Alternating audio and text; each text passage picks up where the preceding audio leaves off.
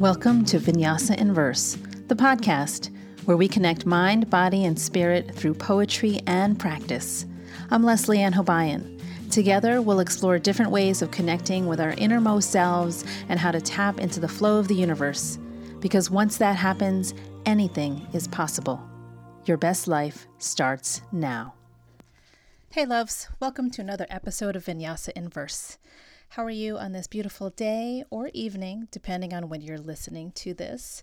I hope that wherever you are, you can take a moment here to just breathe in and breathe out and show gratitude for the breath that comes to nourish the body. All right, so to start our episode, we're going to go with the Roulette of Poems by Hafez. And this poem is called That Tree We Planted. Beloved Master, that tree we planted near the spot that became your tomb has grown so well that it is now several times my height. When the season comes that makes its leaves bow and whirl, Hafez will then sleep upon the ground, hoping in at least a dream you will kiss my cheek again. What a beautiful poem. What a beautiful gesture to acknowledge the spot of the beloved's tomb and to see the devotion, the dedication that Hafez has by sleeping right upon the ground and hoping to be woken up again by the beloved. I just love trees in general, but I love this image of the tree. It just makes me feel so good. And it is fall, right? So we're paying a lot more attention to the trees, at least in the Northeast, where the leaves are changing color, gently falling to the ground to be then dissolved into the earth, returning to its roots. And so the cycle of life is and always will be. It's funny, my oldest is in high school, and she was putting together a presentation for her biology class, and she went over it with me. What I loved about it, and this is the part that I thought was like, yes. She was talking about matter, and one of the things she said in her presentation is that matter is never destroyed. It is recycled, but it is never destroyed. So it can be rearranged into other things, but it's never destroyed. How fascinating is that? I mean, from a spiritual perspective, this is something I was already aware of.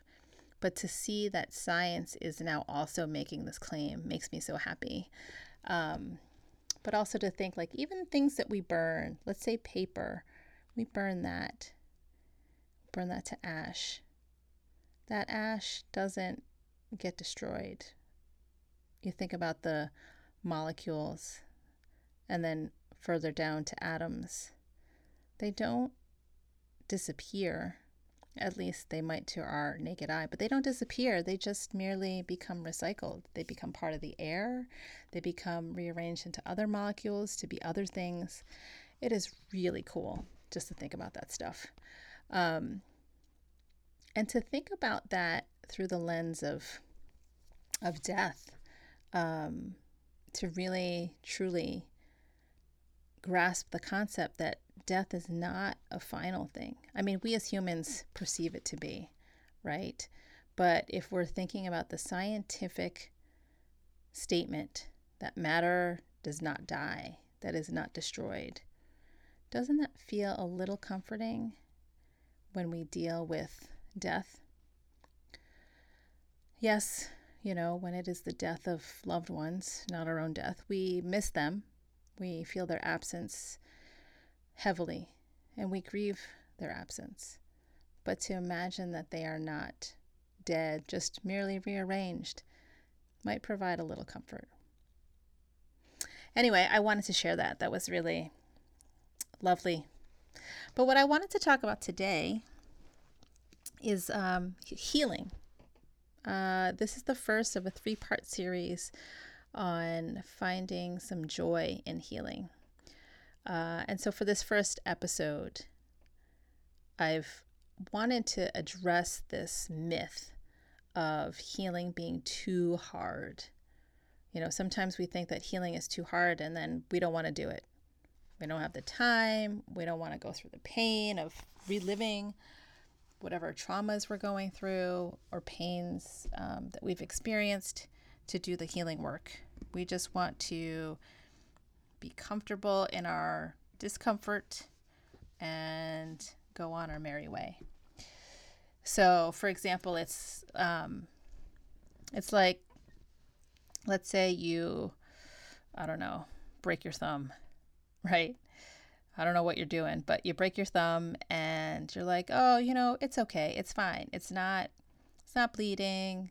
I mean, the pain is tolerable. I mean, it really hurts, but it's tolerable. I just won't move it. I'll make my own splint. I'm not going to go to the doctor. And so that healing becomes really, really slow, but then it's also painful because the proper care wasn't given to it.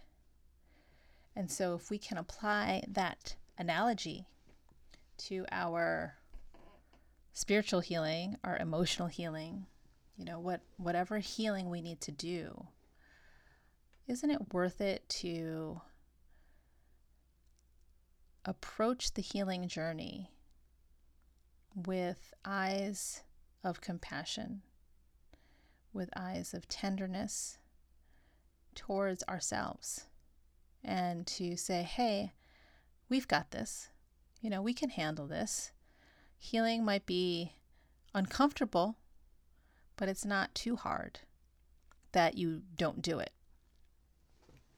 And the reason some people think that healing is too hard is because subconsciously they are comfortable where they are. They are comfortable with the discomfort. They're comfortable with suffering. You know, my teacher, Mahan Rishi, when I first started studying with him, he said once in one of our training sessions, suffering is a choice. And I was like, what? You telling me that I'm choosing this, that I'm choosing to suffer, that I'm choosing pain? I don't think so. Like, you're crazy. You know, I was thinking, who in their right mind is going to choose suffering? Nobody. But if you think about it at the subconscious level, right,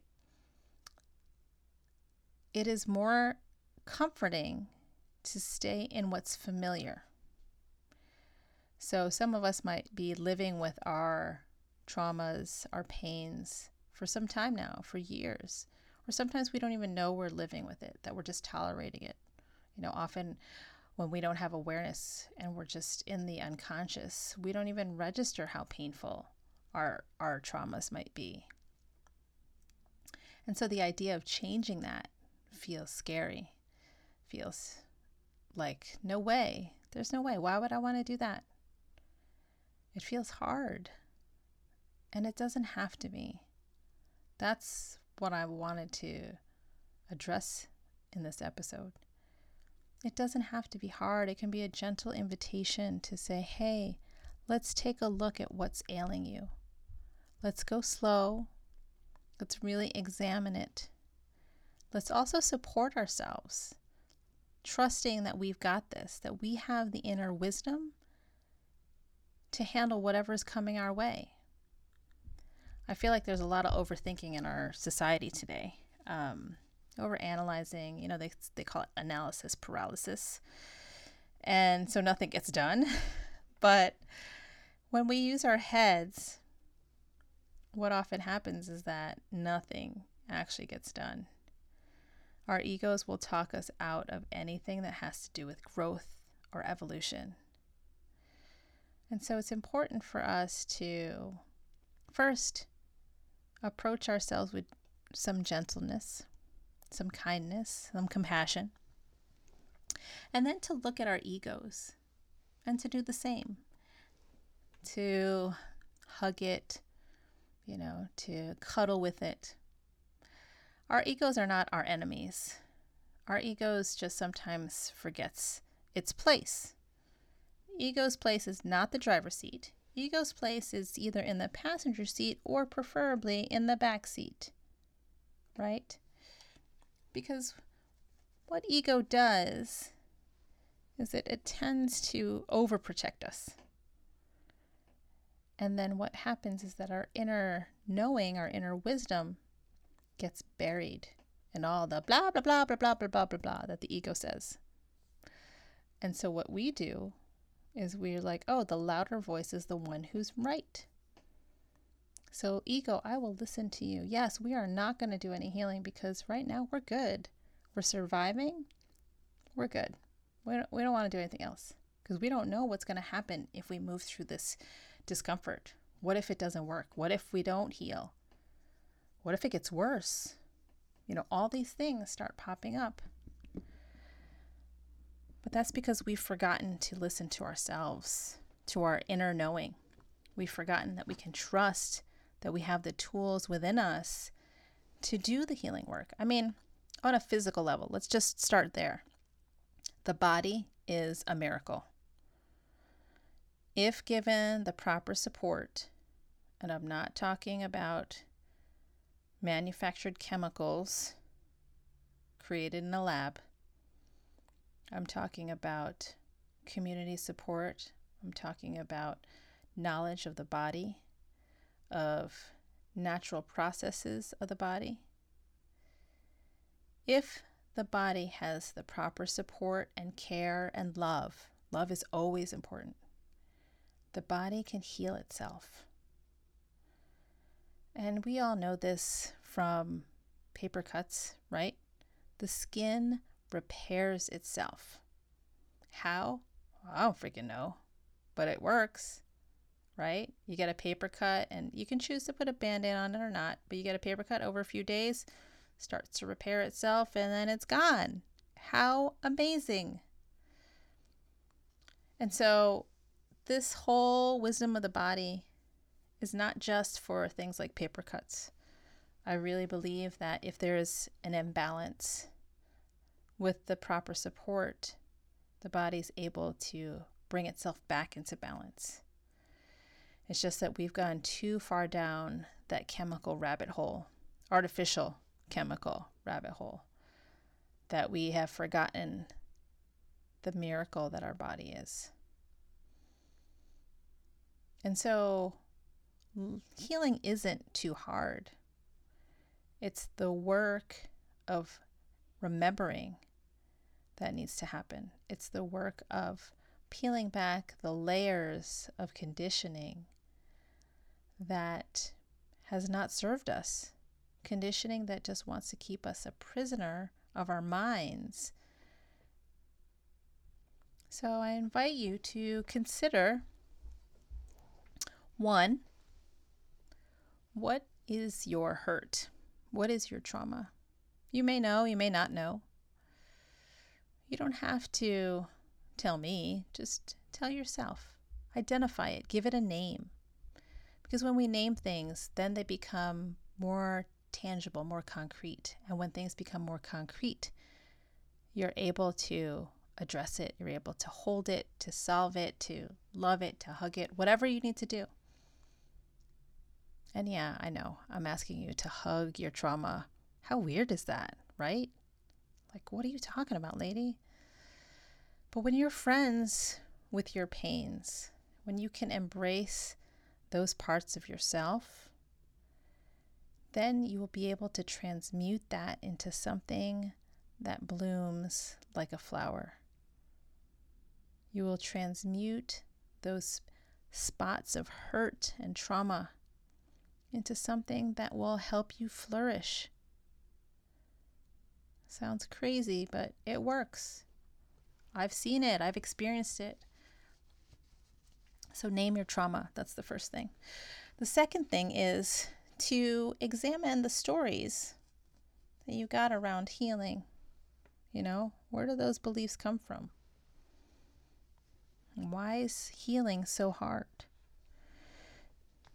Part of it could be, you know, we're trying to do it on our own, and that's always a tough thing to do.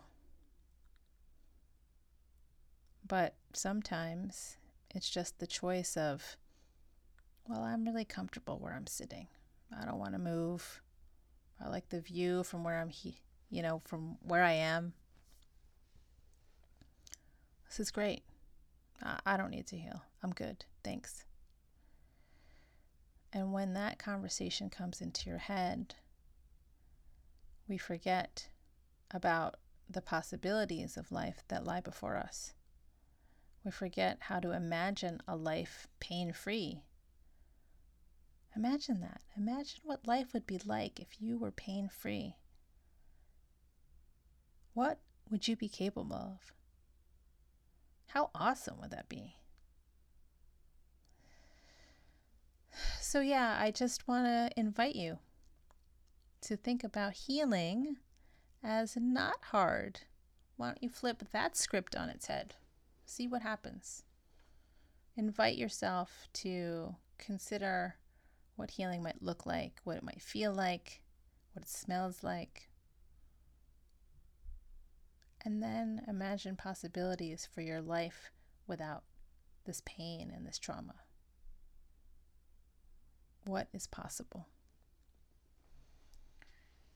And so I will close this episode, which is just the beginning of a conversation. I'm going to close it with this poem by Eileen Tabios. It comes from the anthology, The World I Leave You, Asian American Poets on Faith and Spirit. This is called Maganda Begins. And here's a little epigraph. Maganda is not just a Tagalog word that means beautiful. Maganda is also the name of the first woman in the Filipino creation myth. My love, if words can reach whatever world you suffer in, listen, I have things to tell you. At this muffled end to another year, I prowl somber streets, holding you in my head. This violence, a violent gaze, you with dusk arrives, rain drifting aslant like premature memory. Am I the one who suddenly cleared these streets? My love, all our hours are curfew hours. What I offer is this dying fish into whose gullet I have thrust my thumb. Why did you lose all alleluias? My love, listen. And I invite you to listen deeply in your inner most being, in your heart. Listen for the messages. And then, if you feel motivated, take action. See what happens. Action is information. Listen. And on that note, the divine light in me bows to the divine light in you. Until next time, namaste.